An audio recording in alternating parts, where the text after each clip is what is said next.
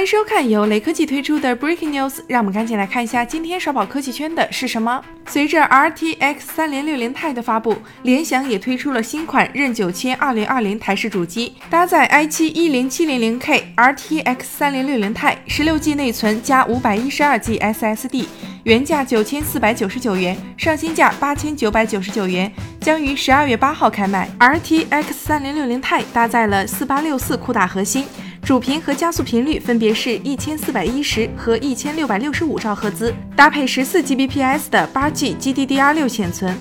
在 3D Mark Firestreak 和 TimeSpy 两个测试项目当中，RTX 3060 Ti 均超过了上一代 RTX 2080 Super。联想任九千二零二零机箱体积达到三十四升，全景侧透，正面有拯救者家族的星环 Y logo 与灯效，内部则是幻夜磨光灯效。其采用 ITC 三点零 Plus 散热系统，四面通风，三条风流贯穿，六个十二厘米 PWM 风扇，处理器搭配二四零水冷，供电电路、芯片组、SSD、内存都覆盖散热片。其还搭载了英特尔 WiFi 六无线标准，最高速度可达二点四 Gbps，搭配 AX 两百二乘二网卡，速度更快，稳定性更强。